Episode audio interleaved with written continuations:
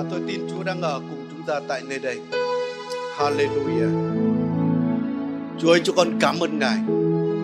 Chúng con cảm ơn Ngài vì sự hiện diện của Ngài ở giữa vòng chúng con.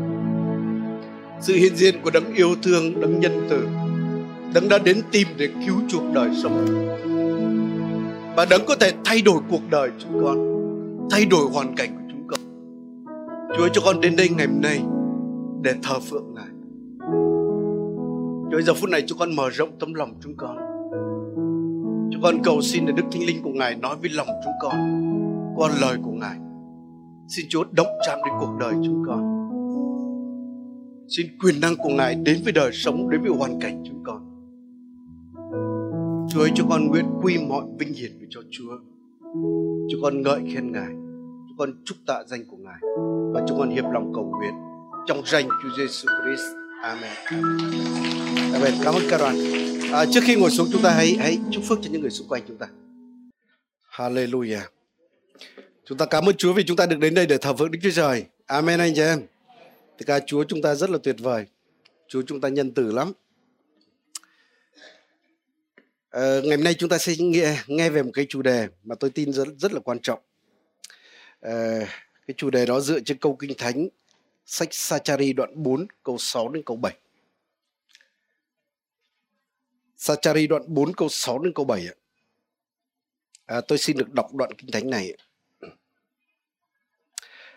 Người đáp lại rằng đây là lời của Đức Giê-va phán cho Sorobaben rằng ấy chẳng phải bởi quyền thế cũng chẳng phải bởi năng lực bèn là bởi thần ta Đức Giê-va vạn quân phán vậy hỡi núi lớn ngươi là ai?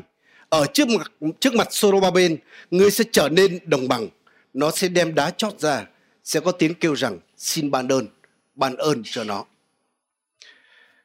Cái câu kinh thánh mà chúng ta nói đến ở đây ấy, đó là lời qua thiên sứ nói như thế này ấy, là chẳng bởi thế quyền cũng chẳng bởi năng lực nhưng bởi thần của Chúa. Nên chủ đề ngày hôm nay chúng ta sẽ nói đó là chỉ bởi thần của Chúa. Chúng ta biết Sorobaben á là một người lãnh đạo dân Israel, những người quay trở về để xây dựng đền thờ cho Đức Chúa Trời. Và rất là kỳ lạ là Chúa đã cảm động một vị vua tên là Siru, vua của xứ Ba Tư, một vị vua dân ngoại nhé. Nhưng ông vua đó nói là gì? Đức Giê-va phán với ta là phải xây một đền thờ cho Ngài tại Jerusalem. Vì vậy những cái ai thuộc về dân của Ngài hãy quay trở về để xây cái đền thờ đó. Anh chị em nghe đến tôi đi, chú ý đến tôi đây, đừng chú ý đến họ. Nên chúng ta biết đấy, là Sorobaben cùng với đoàn dân quay trở về trong sự phấn khích vô cùng được thế quyền ủng hộ đúng không? Thậm chí ông vua đó còn cấp cho tất cả những cái đồ dùng trong đền thờ. Cấp tài chính cho để xây dựng nữa. Và khi quay trở về, dân sự rất là nhiệt tình, sốt sắng để hết lòng xây dựng. Rất đông người nhưng như một người để xây dựng. Nhưng chúng ta sau đó, bắt đầu có những dân ở đó bắt đầu kiện tụng lên vua. Và cuối cùng là thế quyền quay sang chống đối lại ông. Và đã bắt phải đình trệ công việc và dân sự cũng trở nên mệt mỏi dân sự bắt đầu sợ hãi dân sự bắt đầu lo công việc của mình và không còn nhiệt huyết như ban đầu nữa và công việc đã bị đình trệ. Và chính tiên tri Sachari ấy, cùng với tiên tri Age đến nói với Sorobaben những cái lời này. Là chẳng bởi thế quyền chẳng bởi năng lực nhưng bởi thần của ta. Và anh chị em rất cảm ơn Chúa. Chúng ta biết là Sorobaben cùng với dân sự của Chúa khi nghe qua lời này họ đã trỗi dậy để tiếp tục xây đền thờ của Đức Chúa Trời. Nên vì vậy cái lời ở đây có nói ấy, chẳng bởi thế quyền, chẳng bởi năng lực ấy, nó không chỉ đúng trên đời sống của Sorobaben, trên dân sự của Chúa lúc đó, mà nó đúng trên đời sống cá nhân chúng ta và trên cả tập thể chúng ta như dân Chúa, như hội thánh ngày hôm nay. Thì cái điều thứ nhất, lời Chúa ở đây nói với chúng ta như thế này là chẳng bởi thế quyền thế quyền là tất cả những người lãnh đạo đấy tôi xin nói như thế này là khi chúng ta xây dựng công việc của Chúa xây dựng nhà Chúa chúng ta biết kẻ thù của chúng ta không phải con người nhá. Kẻ thù chúng ta kinh thánh nói là ma quỷ. Có phải không anh chị em? Kẻ thù chúng ta không phải con người không phải hàng xóm láng giềng của chúng ta nhé không phải là mẹ chồng hay là là bố vợ của chúng ta. Cũng đặc biệt là không phải là chính quyền. Mà kẻ thù chúng ta là ma quỷ. Và tôi hay nói như thế này ấy, là chúng ta có một kẻ thù như vậy là đủ rồi. Nên anh chị em đừng bao giờ biến người khác thành kẻ thù của mình. Amen anh chị em. Hãy nói người bên cạnh là một kẻ thù ma quỷ là đủ rồi nhé và khi bạn xây dựng công việc của đức chúa trời ấy, thì thông thường sẽ gặp khó khăn đặc biệt những giai đoạn đầu. Anh chị em ơi ma quỷ nó không ngồi để nó vỗ tay chúng ta bảo xây nhà chúa đi xây hội thánh đi. Không bao giờ có chuyện đó.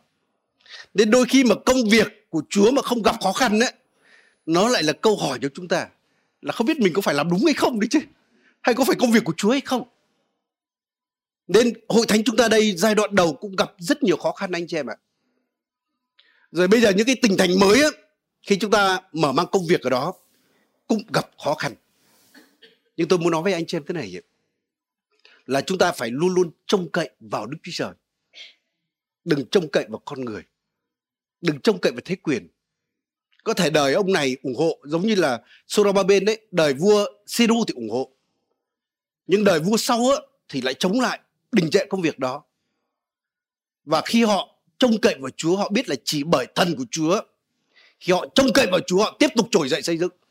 Thì Chúa lại đổi lòng cái ông vua Darius ông lại ủng hộ cái chuyện này nên vì vậy hoàn cảnh thay đổi con người thay đổi thái độ người ta sẽ thay đổi nếu chúng ta trông cậy vào đức chúa trời chúa có thể khiến cho lòng các amen anh chị em anh chị em có tin điều đó không anh chị em tôi rất tin vào điều đó nên vì vậy chúng ta cần phải trông cậy vào chúa chỉ bởi thần của chúa mà thôi bởi vì chúa có thể thay đổi tấm lòng người ta và ngoài cái sự trông cậy vào chúa chúng ta là con dân Chúa, chúng ta rất cần phải giữ thái độ đúng đắn, cái tấm lòng đúng đắn.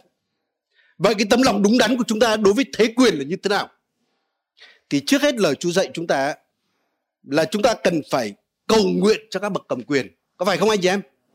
Trong Tim Thê thứ nhất đoạn 2 cứ nói điều đó. Qua Phaolô Chúa nói là gì?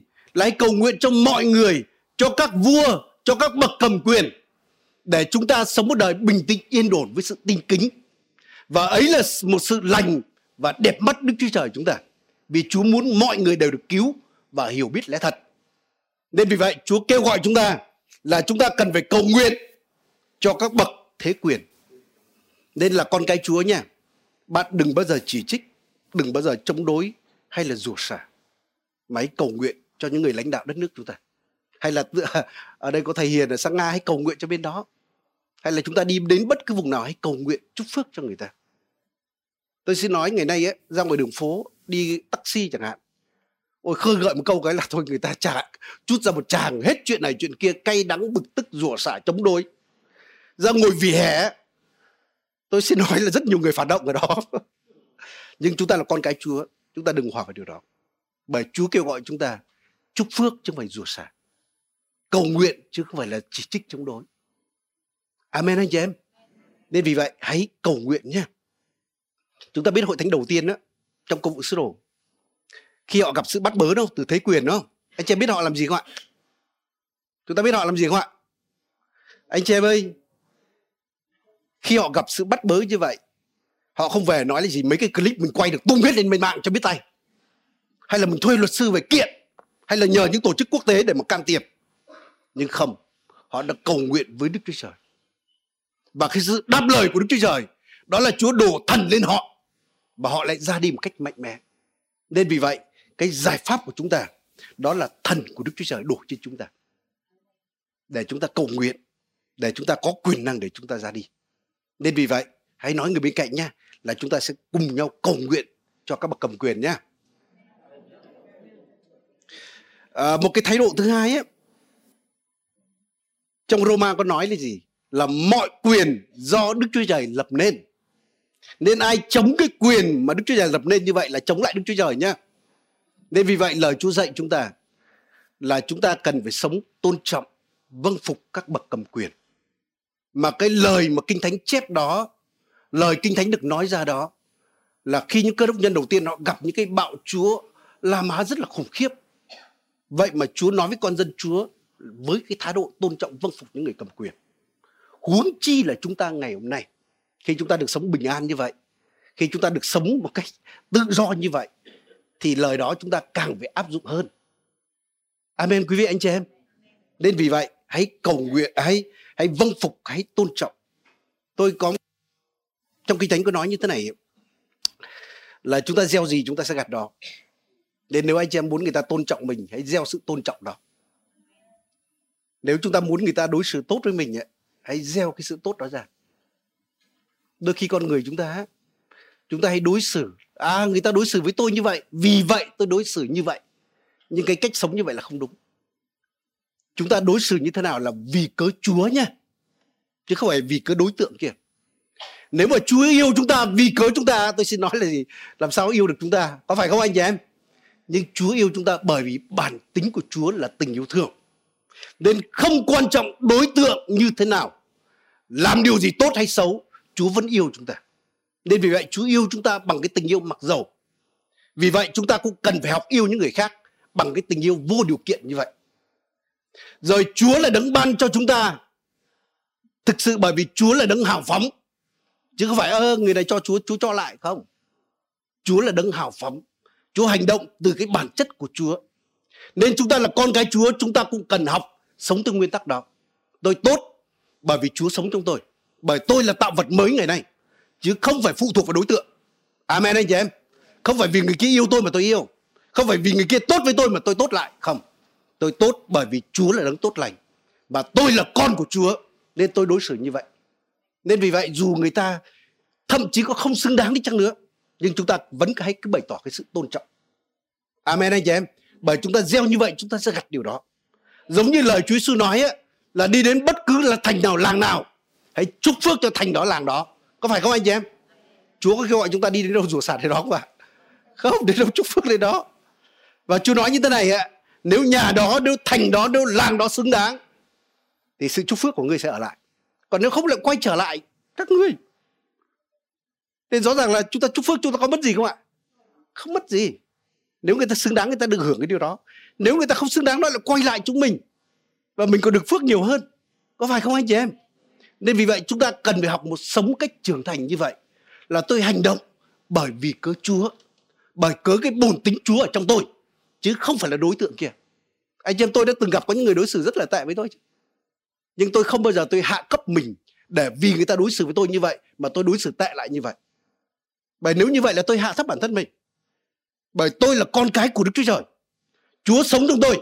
Nên không quan trọng người ta đối xử với tôi như thế nào tôi vẫn đối xử theo cách của Chúa muốn tôi đối xử. Và với cái thái độ như vậy, tôi xin nói là Chúa sẽ biến cả những người mà gọi là thù địch chúng ta sẽ trở thành bạn chúng ta. Kinh Thánh nói như vậy, ai sống đẹp lòng Đức Giê-va Chúa sẽ biến cả kẻ thù thành bạn. Amen anh chị em. Nên vì vậy, nếu chúng ta học sống được cái nguyên tắc đó, tôi xin nói ở đâu chúng ta cũng sống được hết. Ở đâu chúng ta cũng sẽ được phước hạnh. Amen anh chị em. Nên vì vậy, tôi không nghĩ là hội thánh chúng ta được ơn nó vì vô cớ tự nhiên nó như vậy đâu cũng không phải vô cớ mà rất nhiều hội thánh của chúng ta tại Quảng Bình, tại trên Tây Nguyên, tại rất nhiều vùng đất. Anh em tại những nơi đó được ơn thực sự. Tại sao như vậy? Bởi chúng ta nói với anh em chúng ta là chúng ta hay gieo cái tinh thần mà tôn trọng chúng ta sẽ gặt lại sự tôn trọng. Chúng ta gieo tình yêu thương á, chúng ta sẽ gặt lại cái điều đó. Còn nếu cái thái độ chúng ta chống đối cái thái độ chúng ta cay đắng chỉ trích rủa xả, tôi xin nói chúng ta sẽ gặt lại mà gặt lại gặt nhiều hơn gieo đúng không? Bao giờ gặt nhiều hơn gieo? anh chị em thử mỉm cười người bên cạnh chúng ta anh chị em có thấy người ta mỉm cười lại chúng ta không ạ rất đơn giản đâu gieo nụ cười gặt lại được luôn nên vì vậy hãy học sống như con cái chúa là vì cơ chúa nha. Kinh thánh nói là vì cơ chúa không phải vì cơ chính quyền mà vì cơ chúa mà chúng ta vâng phục các bậc cầm quyền. Bởi vì chúa lập họ lên. Một cái điều thứ ba cũng là một cái điều cực kỳ quan trọng. Trong Jeremy đoạn 29 câu 7 à, có nói như thế này. Tôi tôi muốn anh em chúng ta có thể dở câu kinh thánh này. Và tôi nghĩ là chúng ta cần phải ghi nhớ cái điều này. 29 câu 7 ở đây lời Chúa nói như thế này Hãy tìm sự bình an cho thành mà ta khiến các ngươi bị đầy đến làm phu tù. Hãy vì nó cầu nguyện Đức Giê-va, vì sự bình an các ngươi nhờ sự bình an của nó. Đây là lời Chúa dạy cho dân của Ngài nhé. là cái thành mà ngươi bị bắt đến làm phu tù á hãy tìm cầu sự bình an hay cái từ bình an trong tiếng do thái là shalom có nghĩa là cái sự thịnh vượng trong đó nữa. Lấy tìm cầu cái sự thịnh vượng, sự bình an cho cái thành mà các ngươi bị bắt đẩy đến đó. Bởi sự bình an của thành đó, nó sẽ là bình an cho các ngươi, sự thịnh vượng của thành đó cũng là thịnh vượng của các ngươi. Anh em tưởng tượng ấy, nếu chúng ta bị bắt làm phu tù đúng không? Bây giờ sự có quân xâm lược nó đến bắt chúng ta làm phu tù. Anh chị em, cái phản ứng tự nhiên chúng ta là chúng ta rất cay đắng. Cái đất nước đó có phải không anh chị em? Làm gì mà chúng ta chúc phước cho người ta? Làm gì mà chúng ta cầu, tìm cầu cái sự thịnh vượng cho cái đất nước mà đối với chúng ta như vậy? Nhưng chúa lại nói với dân do thái lại tìm cầu sự bình an, sự thịnh vượng cho thành mà các ngươi bị đẩy đến. Bởi sự thịnh vượng, cái sự bình an tại nơi đó cũng sẽ là sự bình an, thịnh vượng của chúng ta. Nên vì vậy, nếu mà bị phu tù mà còn như vậy, huống chi chúng ta ở trong dân tộc chúng ta đây chúng ta trong đất nước chúng ta đây, chúng ta trong cộng đồng chúng ta đây, thì chúng ta càng phải tìm kiếm điều đó nhiều hơn rất nhiều. Tôi hay nói như thế này, nhiều con cái chúa chỉ cầu nguyện cho bản thân mình thôi. Xin chúa cho cái đầu gối con khỏi đau, cho cái cảm cúi, cảm cúm của con hắt xì hơi sổ mũi của con hết. Tại sao họ không nghĩ đến cầu nguyện cho cái gì lớn hơn họ? Tại sao không nghĩ đến cầu nguyện cho cộng đồng của mình? Tại sao không nghĩ cầu nguyện cho đất nước của mình? Bởi nếu cái sự thịnh vượng đến dân tộc chúng ta chúng ta có phần trong đó, có phải không anh chị em? Nên tại sao không nghĩ lớn hơn? Mà nhiều khi chỉ quanh quanh mỗi cái chuyện là tôi cho tôi, của tôi thôi. Người ta gọi đó là ba ngôi không thánh nhá. Những cái ba ngôi. Còn đó là ba ngôi không thánh. Nên vì vậy, hãy tìm kiếm sự thịnh vượng qua cái điều chúng ta cầu nguyện, qua cái, những cái việc lành, qua cái tình yêu thương của chúng ta. Lời Chúa có nói là tình yêu thương không bao giờ hư mất có những bản dịch khác trong Cô Đinh Tô 13 có nói là tình yêu thương không bao giờ thất bại bây giờ. Nên anh chị em ơi, nếu chúng ta học yêu những con người xung quanh, chúng ta sẽ chinh phục được người ta.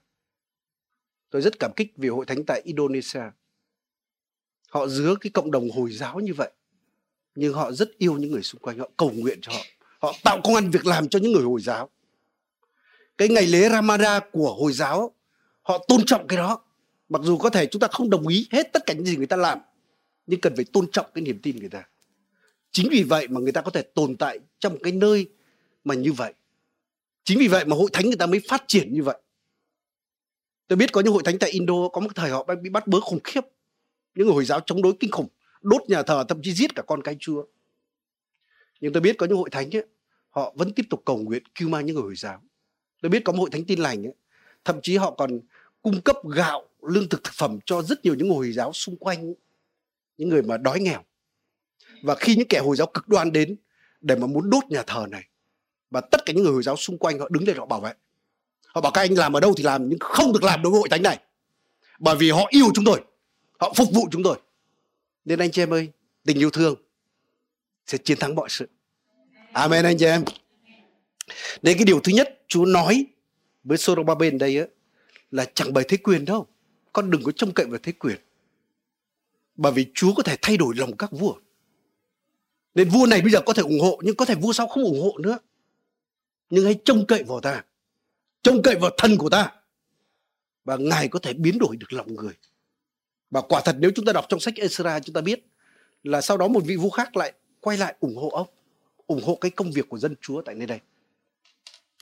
À, một cái ý thứ hai mà trong đoạn kinh thánh này nói với chúng ta là chẳng bởi năng lực chẳng bởi thế quyền chẳng bởi năng lực là không bởi khả năng của các con đâu mà xây dựng nên nhà của ta. Đúng là lúc đầu họ đến á, họ quay trở về được vua kia cấp phát cho những khí cụ trong đền thờ cấp cả tiền để họ xây đền thờ của chúa nữa cấp cả nguyên vật liệu cần thiết. Rồi lòng dân nữa là hết lòng để hiệp nhau xây cái đền thờ. Nên đó là cái thế mạnh rất rất là lớn của họ nhưng mà đến cái chặng này ấy, thì dân không còn lòng như vậy không còn sự nhiệt huyết đó nữa. Tiền mới không được cấp nữa rồi. Không còn giống như tự nhiên thiếu cái nguồn tài nguyên. Nhưng Chúa nói là chẳng bởi năng lực của các con nhưng bởi thần của ta.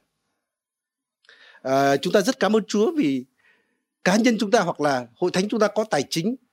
Chúng ta có những con người rất là tuyệt vời. Rồi chúng ta có những khả năng mà nhất định của cá nhân nhưng tôi xin nói với anh chị em cái điều này là nếu chúng ta dựa vào điều đó chúng ta có thể làm được nhiều việc nhưng mà kết quả lâu dài thì chưa chắc. Chúa Giêsu nói ngài là gốc nho còn chúng ta là nhánh nho. Chúa nói là gì? Ngoài ta ra các ngươi không làm được điều chi hết. Lúc đầu tiên tôi đọc câu kinh thánh đó tôi giống như không đồng ý với câu đó. Tôi nói là Chúa ấy, ngày xưa con không có Chúa con vẫn làm được khối việc. Bây giờ nhiều lúc tin Chúa rồi có những lúc đâu có có trông cậy với Chúa đâu mà vẫn làm được điều này, điều kia. Nhưng giống như Chúa bày tỏ cho tôi một điều là con có thể làm được nhiều việc, nhưng những việc đó nó không còn lại lâu dài, nó không phải là kết quả thật.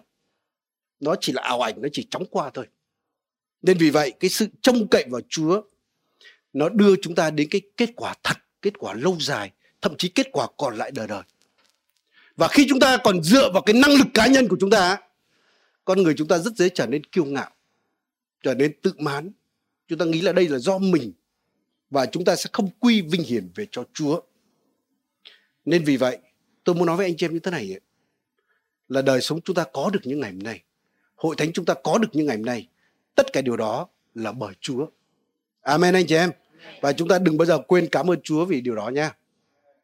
Hãy nói người bên cạnh là đừng bao giờ quên cảm ơn Chúa nha. Tôi nhớ là hồi chúng tôi mới bước về Việt Nam đi theo tiếng gọi của Chúa để xây dựng hội thánh của Chúa có một người bạn tôi nói với tôi như thế này là nhượng ơi, về Việt Nam mà không có tiền á, không xây dựng được hội thánh của Chúa đâu tôi tôi không tin điều đó tôi nói là quan trọng nhất là mình có Chúa, mình có sự kêu gọi của Chúa và giống như lời Chúa nói là trước hết tìm kiếm nước, Đức Chúa Trời và sự công chính của Chúa, thì mọi điều khác sẽ ban thêm cho chúng ta. Nên chúng ta xây dựng công việc Chúa bởi vì Chúa kêu gọi chúng ta. Bởi chúng ta có Chúa, chúng ta trông cậy vào Ngài. Chứ anh chị em ơi đừng đừng trông cậy vào những cái gì mà mà chúng ta có. Nên chính vì vậy ngay từ ban đầu khi hội thánh chúng ta tại Việt Nam này cách đây hơn 15 năm trước tôi xin nói là chưa bao giờ chúng tôi phải ngửa tay xin ai cái gì cả. Đấy, thực sự với anh chị em đấy. Chưa bao giờ phải ngửa tay xin ai cả nên tôi hay nói là có những mục sư nói là ô mục sư là mục sư trưởng phải đi giao dịch phải đi ngoại giao để thế này thế kia. Tôi nói là không đấy không phải việc của tôi. Đây là hội thánh của đức chúa trời. Và chúa xây dựng công việc của ngài. Còn có những người chúa sẽ cảm động để họ đến họ góp phần đây. Chứ bản thân tôi chưa bao giờ tôi xin ai một cái gì cả. Và anh chị em ạ quả thật là trông cậy vào đức chúa trời sẽ không bao giờ bị hổ thẹn. À, đời sống cá nhân của tôi tôi cũng học được bài học này là đừng bao giờ trông cậy vào con người. Trong Jeremy đoạn 17 chúng ta biết có một câu kinh thánh rất là tuyệt vời, đúng không? Là chúng ta biết câu kinh thánh đó, đúng không ạ? Chúa nói là đáng rủa thay là kẻ mà trông cậy vào con người, lấy cánh tay mình là cái nguồn của mình. Và ở đó cũng nói là gì? Là những người mà trông cậy vào Đức Giê-va sẽ được ban phước. Nên rất quan trọng cái lòng chúng ta. Chúng ta trông cậy vào đâu? Vào chúa hay là vào con người? Tôi không nói là đời sống chúng ta không cần ai, chúng ta rất cần những người xung quanh. Bởi vì chúa tạo nên con người chúng ta để sống trong cộng đồng. Nên chúng ta phải biết là chúng ta phụ thuộc những người xung quanh. Nên có một mục sư ông nói như thế này ông nói là cả cái cuộc đời con người là cái sự nếm trải của cái sự khiêm nhường. Khi bạn sinh ra, bạn không tự sinh ra được. Có những người mà giúp bạn bước vào cuộc đời này. Và khi bạn chết đi bạn không tự chôn mình được có những người khiêng bạn đi. Nên nói là đời sống bạn luôn luôn cần những người khác. Nhưng tôi muốn nói là cái lòng chúng ta là đừng trông cậy vào con người mà trông cậy vào đức chúa trời. Nếu cần mối quan hệ, cần những người đến hỗ trợ, chúa sẽ đưa những con người đó đến. Bởi vì trông cậy vào đức chúa trời không bao giờ bị hổ thẹn. Nên hồi tôi mới theo chúa, lúc ban đầu tôi chưa hiểu cái nguyên tắc này lắm. Đôi lúc tôi trông cậy con người chứ. Khi mà tôi hầu, mới hầu Chúa gặp những lúc khó khăn ấy tôi bắt đầu nghĩ cái điều đầu tiên đấy là, ồ, mình có thằng bạn này, nó nhiều tiền đấy, mình vay ít tiền của nó. Hồi đó chúng tôi, lúc đó chúng tôi chưa lấy nhau đâu, và chúng tôi mới yêu nhau thôi. Chúng tôi cũng buôn bán bên kia vừa, hầu chú vừa buôn bán bên Nga. Và lúc bí tiền á, lúc cảm thấy khó khăn, bắt đầu đi vay để mà đầu tư vào hàng hóa. Và cuối cùng càng ngày càng nợ càng thêm hơn.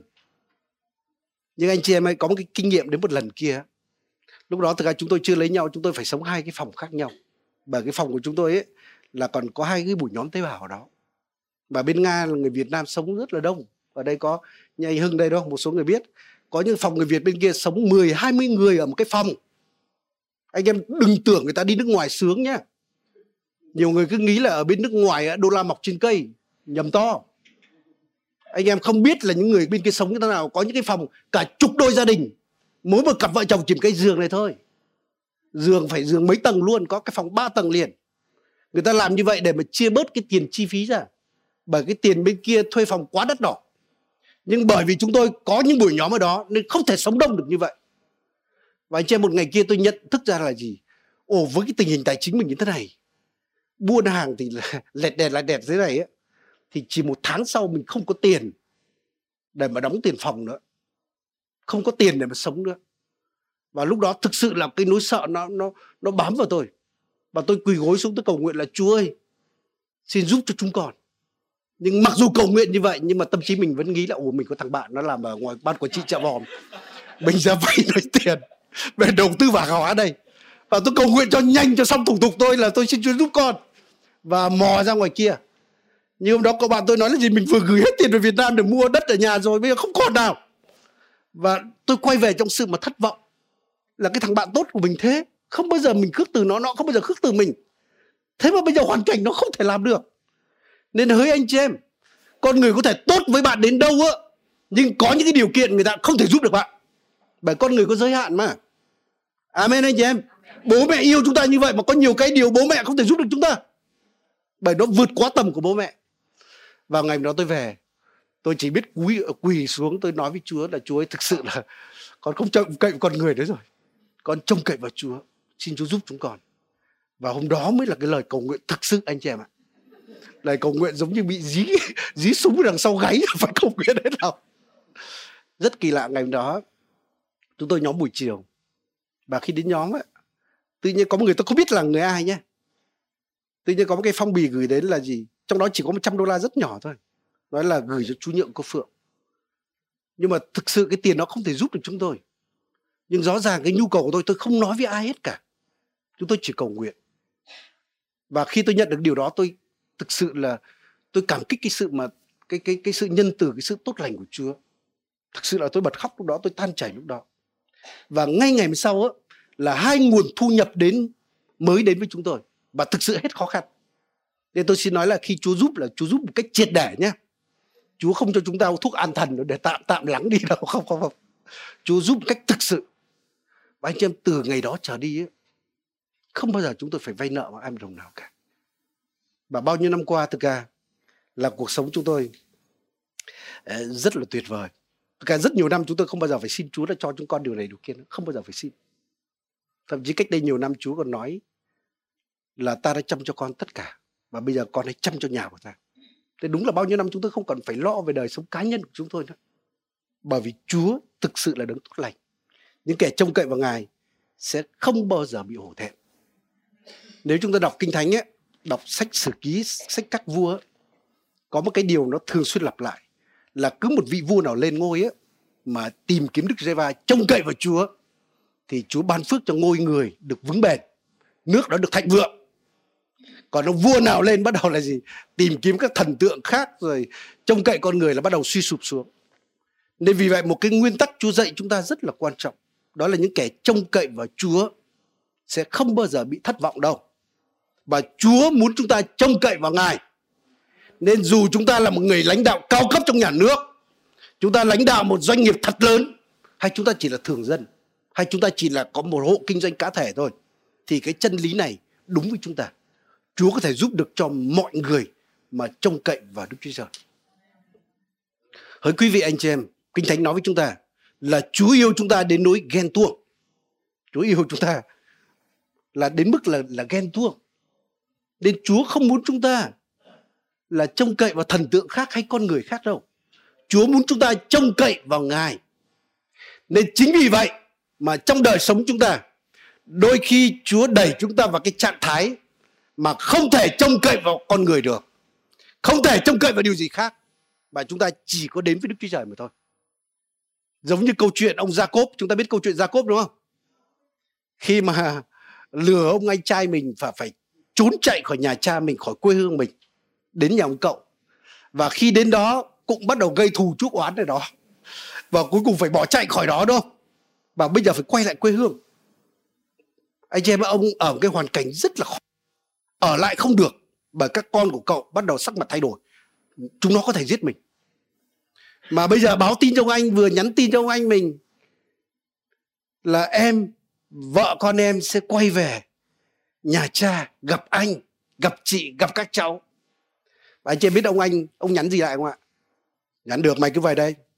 Tao với 400 thằng gangster ra đón mày. Và anh chị em lúc này ra có hoảng hốt. Và Jacob mặc dù trong kinh thánh nhai nói nhá, ông cũng cầu nguyện với chúa đấy. Nhưng mà cầu nguyện vào rằng nhưng mà vẫn có mưu của mình. Ông nghĩ là thôi bây giờ phải cử một đoàn mang đồ hối lộ lên trong anh mình. Hy vọng cái này sẽ làm ông nguôi đi nhưng khi có những người mang quà của ông đến trong anh rồi lòng ông vẫn bất an. Bởi ông biết là gì cái quà này chưa đủ.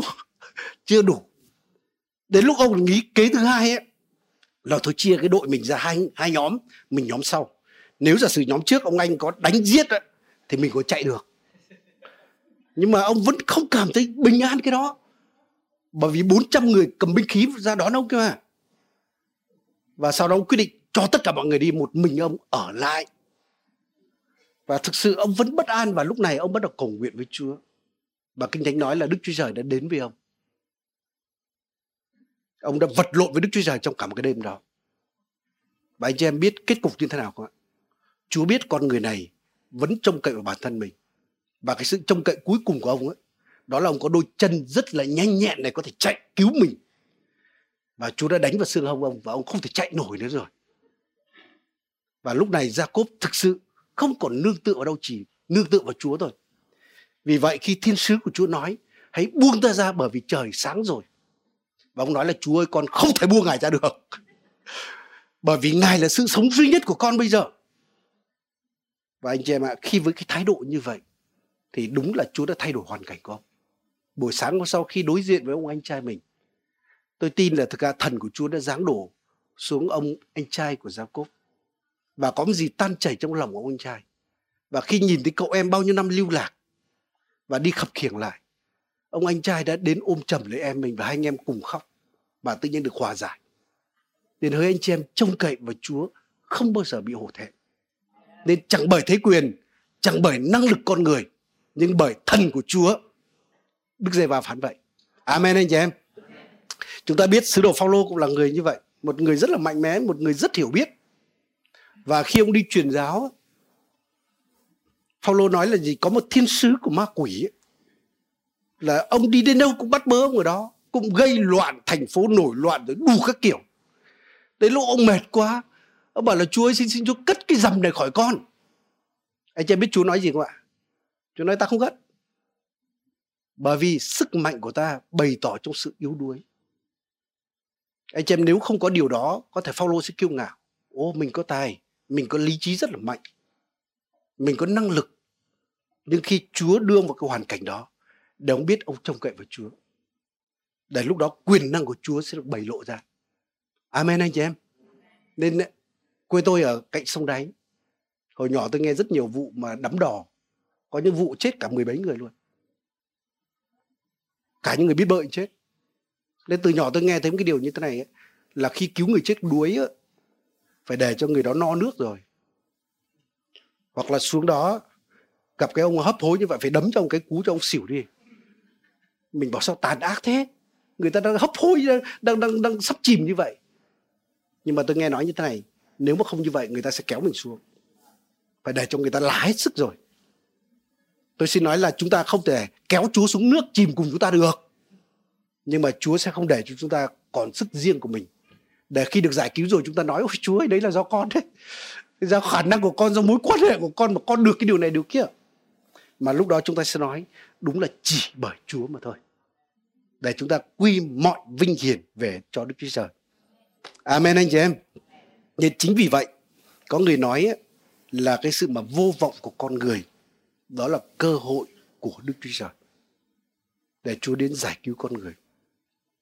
Anh chị em ạ, tôi đi theo chúa nhiều năm tôi nếm trải cái điều rất là kỳ lạ thế này. Là những lúc mà mình cảm thấy bất lực nhất đó, khó khăn nhất những lúc đó lại là những cái lúc mà có những khải tượng rất là đặc biệt đến. Khi năm 2004 khi gặp những cái sự mà áp lực rất là khủng khiếp anh em lúc đó lại khải tượng hội thánh lời sống một trung tâm lời sống tại Việt Nam này. Năm 2009 một loạt như vậy.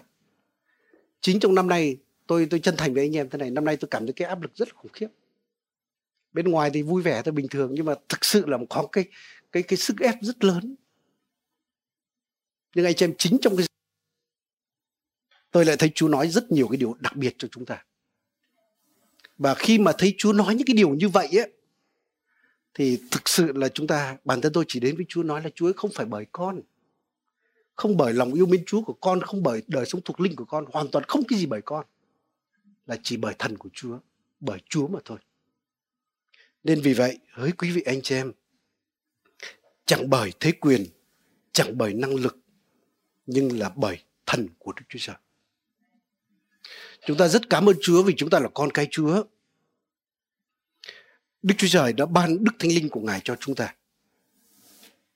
Đức Thánh Linh là Đức Chúa Trời ngôi ba. Ngài đến sống trong lòng chúng ta, ở cùng chúng ta.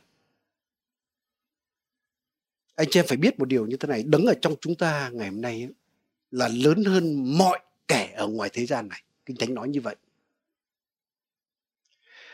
Và một cái tên của Đức Thánh Linh ấy, đó là Ngài là thần an ủi hay là Barakletos và cái từ đó hàm ý là gì là ngài ở bên cạnh để giúp đỡ chúng ta nên đức thánh linh luôn luôn ở bên cạnh chúng ta để giúp đỡ chúng ta nhưng hỡi quý vị anh chị em, chúa rất là lịch sự. Nếu chúng ta không nhờ ngài á, anh chị em, chúa không tự động mà chúa làm cái điều gì đó cho chúng ta đâu. Mà chúng ta cần phải nhờ cậy ngài, trông cậy vào ngài. Hỡi quý vị anh chị em, đức thánh linh ngài rất muốn giúp cho đời sống chúng ta. Rất muốn tham gia vào đời sống chúng ta. Bởi vì Chúa yêu chúng ta đến nỗi ghen tuông mà. Chúa đếm từng sợi tóc trên đầu chúng ta. Chúa biết từng hoàn cảnh của chúng ta không có việc gì đối với chúng ta của chúng ta là quá nhỏ đối với Chúa đâu mà Chúa không quan tâm đâu cái gì quan trọng đối với bạn là quan trọng với Đức Chúa Trời nhưng cái vấn đề là chúng ta cần phải nói ra điều đó giống như khi Chúa dạy về sự cầu nguyện đấy là mặc dù Cha trên trời biết tất cả những gì trước khi chúng ta xin Ngài đó nhưng rõ ràng Chúa vẫn muốn chúng ta phải nói ra bởi Chúa tôn trọng chúng ta. Chúng ta cần phải mở lời ra. Chúa mới có quyền một cách hợp pháp để tham gia vào, để giúp đỡ cho đời sống của chúng ta. Nên vì vậy anh chị em ơi, hãy nhờ cậy Đức Thánh Linh. Đừng để Ngài ngủ trong cuộc đời chúng ta. Amen anh chị em. Vậy chúng ta nói, tôi sẽ nói như thế này, khi nói đến trông cậy vào Chúa là thậm chí không chỉ nói một vài câu là Chúa sẽ giúp con hay Thánh Linh giúp con cũng giống như tôi đã từng cầu nguyện như vậy là Chúa giúp con nhưng mà tâm trí mình vẫn nghĩ là à, mình có lối thoát này mình có cách kia mà cái sự trông cậy vào Chúa nó nó phải là như thế này trong thi thiên 123 câu 2 có nói ấy, là như con đòi ngửa trong nơi tay bà chủ thế nào thì chúng tôi ngưỡng vọng nơi Đức giê va chúng tôi thể.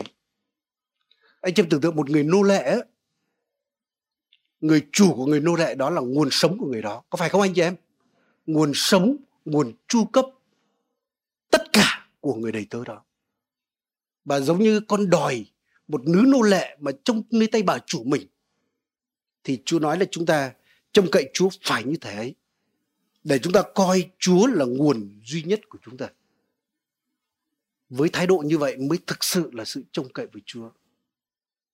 Và quả thật anh chị em ạ, à, Kinh Thánh có một cái chân lý về Chúa mà chúng ta cần phải nhận biết.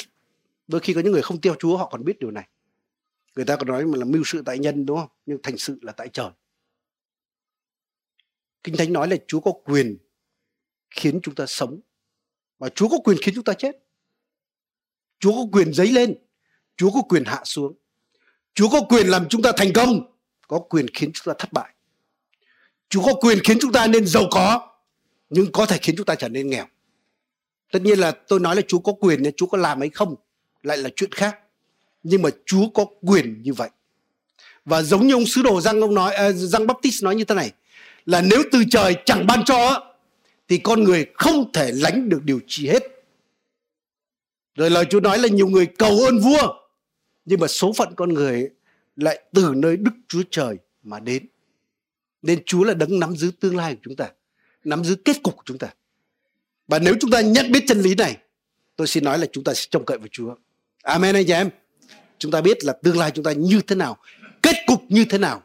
Đó là do Chúa chúng ta sẽ trông cậy vào Đức Chúa Trời nên hỡi quý vị anh chị em, có cái đấng toàn năng, đấng nắm tương lai, đang ở trong đời sống chúng ta, bên cạnh chúng ta. Và ngài chỉ chờ đợi là chúng ta nhờ cậy ngài, trông cậy vào ngài để ngài tham gia vào đời sống chúng ta. Anh chị em, một cái điều quý nhất trong đời sống chúng ta có ngày hôm nay trên đất này, không phải chúng ta có nhà, chúng ta có bao nhiêu tiền đâu. Không phải chúng ta có chức vụ đâu. Mà chúng ta có đức thánh linh của đức chúa trời. Chính đức thánh linh đó đã khiến chúng ta được tái sinh đức thánh linh đó thánh hóa cuộc đời chúng ta thay đổi cuộc sống của chúng ta. Và anh chị em ạ à, những lúc khó khăn chúng ta hãy quay đến cùng ngài. Tôi nhớ là khi mà tôi được bắp tem một đức thánh linh ấy, tôi cảm ơn chúa vô cùng vì tôi nhận được quyền năng của chúa để thay đổi cuộc đời của tôi. Nhưng tôi cũng hiểu một điều là đời sống bạn không chỉ có đức thánh linh là đủ không chỉ được bắp tem hay đầy dưới đức thánh linh là đủ mà chúng ta cần phải biết đồng hành cùng với ngài hay là đồng đi cùng đức thánh linh? Và cái lời một một tôi tôi chúa là một sư giang Kitô ông ông làm chứng tôi thấy rất là ấn tượng. Ông nói là gì? Tôi luôn luôn học thua chúa. Có nghĩa là tôi có ý định này, nhưng khi đến cầu nguyện và chúa bày tỏ cái điều khác. Tôi học là mình phải thua chúa. Và chính vì vậy đời sống con người mà động chạm đến hàng triệu những con người, mang phước đến cho rất nhiều những con người. Bởi vì chúa dùng ông để trở thành nguồn phước và tôi cũng cầu xin chúa là chúa ấy giúp cho con để con biết đồng đi cùng thánh linh ngài, để con biết đầu hàng ngài. Và anh em, điều đó cách đây khá nhiều năm rồi. Và khi mà tôi cầu nguyện như vậy, mấy ngày liền như vậy, lần đầu tiên trong đời từ lúc tôi tin Chúa đến cái giai đoạn đó đó là năm 1995 và Chúa cho tôi nhìn được cái sự hiện thấy rất là kỳ lạ. Chúa cho tôi nhìn thấy cả cái đường đời của tôi. Tôi nhìn thấy một cái con đường. Và trong tâm linh tôi hiểu rất rõ ràng đó là cả cuộc đời tôi trên đất này, cái con đường đời của tôi. Và lúc đó tôi cảm nhận một cái sự rất là đặc biệt trong cái sự khải tượng đó. Đó là đức thánh linh đang ở bên cạnh. Tôi không nhìn thấy hình ảnh ngài, nhưng mà tôi thấy chúa ở bên cạnh và chúa nói là con ơi, hãy để ta tham gia vào cuộc đời con. Ta sẽ dẫn dắt con đi theo con đường mà đức chúa trời định cho cuộc đời con. Và anh chị em, tôi tin cái điều đó, nó đúng với tất cả chúng ta đây. Chúa có thiên định cho mỗi một cuộc đời chúng ta. Amen anh chị em chúa có chương trình kế hoạch cho mỗi một cuộc đời chúng ta. Và đức thánh linh có thể giúp chúng ta để bước vào con đường đó, để hoàn thành cái điều đó. Nên vì vậy, nếu bạn gặp những cái sự bế tắc, những cái nan đề trong cuộc sống ngày hôm nay, biết đâu chúa đẩy bạn vào điều đó, để chúng ta đến với chúa và nói chúa là nguồn huy vọng duy nhất của chúng ta. Hoặc thậm chí bạn chưa gặp bế tắc nha, cũng đừng đợi đến bế tắc. Mà ngay bây giờ, nếu chúng ta học là chúng ta đầu phục đức chúa trời, nói chúa là nguồn sống của con, nguồn năng lực của con tôi xin nói những kẻ trông cậy vào đức chúa trời không bao giờ bị hổ thẹn Đến giờ phút này tôi muốn mời cả hội thánh chúng ta cùng nhau đứng dậy. Chúng ta hãy đến với cầu nguyện với Chúa trong tinh thần như vậy. Chúng ta hãy cảm ơn Chúa vì chúng ta có Đức Thánh Linh trong đời sống chúng ta. Ngài là đứng ở bên cạnh để sẵn sàng giúp đỡ chúng ta. Nhưng chúng ta phải trông cậy vào Ngài. Đừng trông cậy vào thế quyền. Có thể Chúa cho bạn những cái mối quan hệ với chính quyền. Rất là tốt cái điều đó. Nhưng đừng trông cậy vào điều đó. Chúa có thể cho bạn những cái năng lực cá nhân, những cái nguồn tài nguyên rất là tuyệt vời cảm ơn Chúa điều đó nhưng đừng trông cậy vào điều đó mà chỉ bởi thần của Đức Chúa Trời mà thôi đến giờ phút này, chúng ta, mỗi một chúng ta hãy đến cầu nguyện với Chúa trước khi chúng ta sẽ cầu nguyện cho nhau